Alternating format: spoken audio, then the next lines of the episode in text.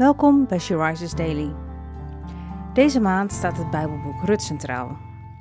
En vandaag luisteren we naar de overdenking van Windeline Durieux. We lezen Rut 4, vers 16 en 17.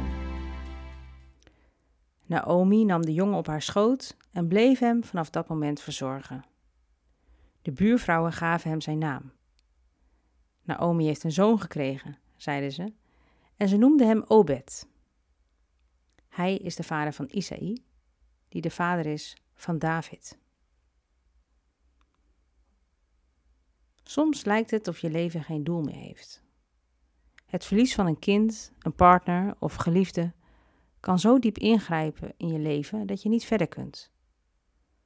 Tot er iets gebeurt waardoor het leven weer gaat stromen. Naomi ervoer dat op het moment dat de buurvrouw een baby in haar schoot legde. Nieuw leven, hoop voor de toekomst, een nieuwe uitdaging, een taak. De kleine Obed neemt de plaats in van haar overleden zonen en hij zal ook hun erfdeel krijgen. Het geslacht wordt voortgezet en de schande is verdwenen. Er is een erfgenaam, een opvolger. De bloedlijn van het Joodse volk, waaruit de Messias geboren gaat worden, is zeker gesteld. Iedere vrouw in Israël hoopt dat de Messias door haar geboren zal worden. Maar God heeft een bijzonder plan met het voorgeslacht van zijn zoon. Zo anders dan verwacht. Een heidense vrouw mocht trouwen met de zoon van een hoer uit Jericho.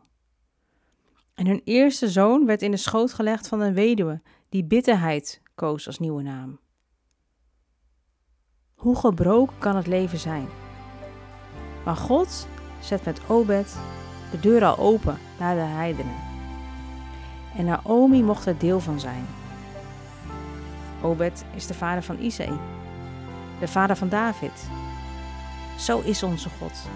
Denk nooit dat het leven geen waarde meer heeft, omdat je iets of iemand verloren hebt. God verrast je. Ook vandaag. Je kunt Hem vertrouwen. Lieve Vader, dank u voor het wonder van de kleine Obed.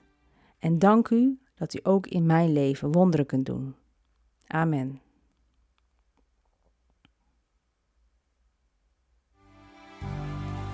Je luisterde naar een podcast van She Rises. She Rises is een platform dat vrouwen wil bemoedigen en inspireren in hun relatie met God. We zijn ervan overtuigd dat het Gods verlangen is dat alle vrouwen over de hele wereld Hem leren kennen.